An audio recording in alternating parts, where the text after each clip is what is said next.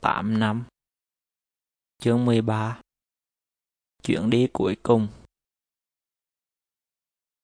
Thầy Trạng thông báo, Năm nay trường sẽ đi thăm nghĩa trang, Trường Sơn và biển cửa Việt, Nhưng không ở lại. Cả lớp xôn xao. Trạng rửa Năm cuối rồi mà không được ở lại. Tôi cùng thầy Trạng. Năm lớp 10 chúng tôi đã phải cầm trái ở trường vì trường tổ chức kỷ niệm 95 năm thành lập nhưng trại đó không phải để ở mà là gian hàng của lớp. Buổi tối chúng tôi phải về nhà ngủ.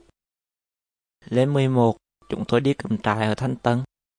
Buổi tối chúng tôi đột lửa trại, bật nhạc Gangnam Style nhảy tưng bừng. Đó là lần đầu tiên tôi đột lửa trại. Năm nay tôi đã hy vọng sẽ có lần thứ hai mà không được. Dù vậy, tôi vẫn thích phần đi biển.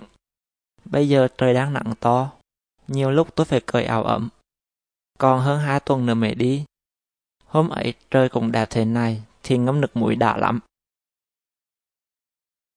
Nhưng gần đến ngày đi, trời chuyển mưa. Mưa to suốt mấy ngày liền. Đi đâu tôi cũng phải mặc áo ấm. Trước ngày đi, trời mưa to hơn. Tôi nhìn ra ngoài trời, bùng nôn nao suốt cả ngày. Đến tối trời đột nhiên tành hẳn. Cả đêm bụng tôi sôi sùng sục. Tôi lăn qua trở lại trên giường, chỉ mong ngày mai trời hạ nắng. Thời tiết ngày hôm sau rất chiều lòng người. Mây đen dày đặc, cháy kín cả bầu trời. Sầm sẹt đánh rầm rầm sau những tầng mây. Thời tiết thế này phù hợp để đi chơi về trong ngày như kế hoạch của thầy cô.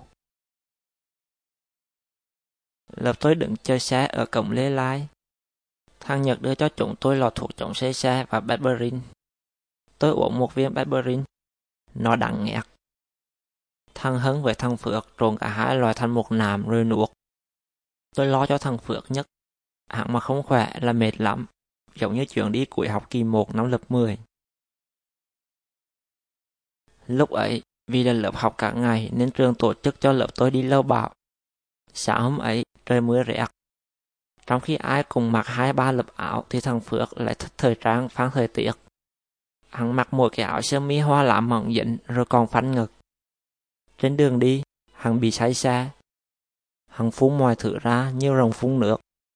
May là hắn ngồi đầu, tôi ngồi cuối. Nhưng cả xe sặc mùi tanh chua. Mọi người phải mở cửa sổ ra mới thở được. Sau đó, hắn nổ thêm lần nữa. Lần này hắn nhanh tay chụp được cái bi. Lúc xuống xe ở lâu bảo, hắn đưa cái bi chở động bay nhảy màu nước leo cho tôi coi mùi tanh chua sộc vào mũi tôi. Từ đó, mỗi lần đi chung xe với hắn, tôi đều nhớ lại chuyện này. Xe của chúng tôi vừa đi thì trời mưa to. Mấy đứa rủ tôi đánh tiền lên. Tôi ít khi đánh bài, nhưng tuổi hắn đang thiếu tay, nên tôi cũng góp tay cho vui. Sau mày vàng liên tiếp về chọt và bị chặt heo, tôi hết vui và cùng sạch tiền. Tôi mượn tiền mấy đứa đánh tiếp. Càng đánh tôi càng mượn thêm tiền. Tôi để thằng Nhật đánh dùm. Nhờ mẹ vạn về nhất mà tôi trả nợ nhanh. Tới khi về vốn thì tôi nghỉ. Lúc tôi đến nghĩa trang Trường Sơn, trời mưa nhỏ. Các lớp tập trung lại làm lễ dân hương, rồi chia ra thắp hương xung quanh. Sau đó tất cả lên xe đi tới biển cửa Việt. Vừa xuống xe, tôi chạy ngay ra biển. Trời đã tạnh nhưng gió mạnh và sóng to. Tôi đi lên nhà hàng ăn cơm. Giờ cơm của lớp tôi có chả trứng, su hào xào cà rốt, cà kho và thêm chả canh rau. Đồ ăn người ta nấu ngon. Tôi ăn vừa miệng mà mấy đứa khác lại chế cơm dở, khó nuốt. Ăn cơm xong, tôi chạy ra biển lại. Trời đột nhiên đổ mưa. Mọi người chạy tạng loạn tìm chỗ trốn.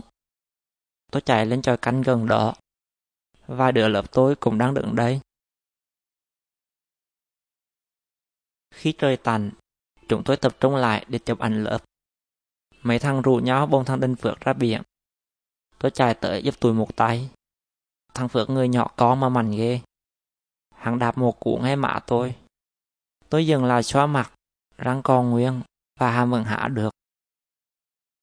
Ném được thằng Phước luôn xuống biển. Chúng tôi tiếp tục với thằng Trí đứng bên cạnh. Người hàng dài nên khó hơn. Hàng vung vậy đã tôi sùng nước.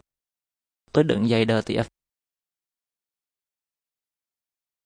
Cả bọn chơi xong thằng Trí thì đứa nào cũng mệt. Chúng tôi thở hổn hển đi lên bờ.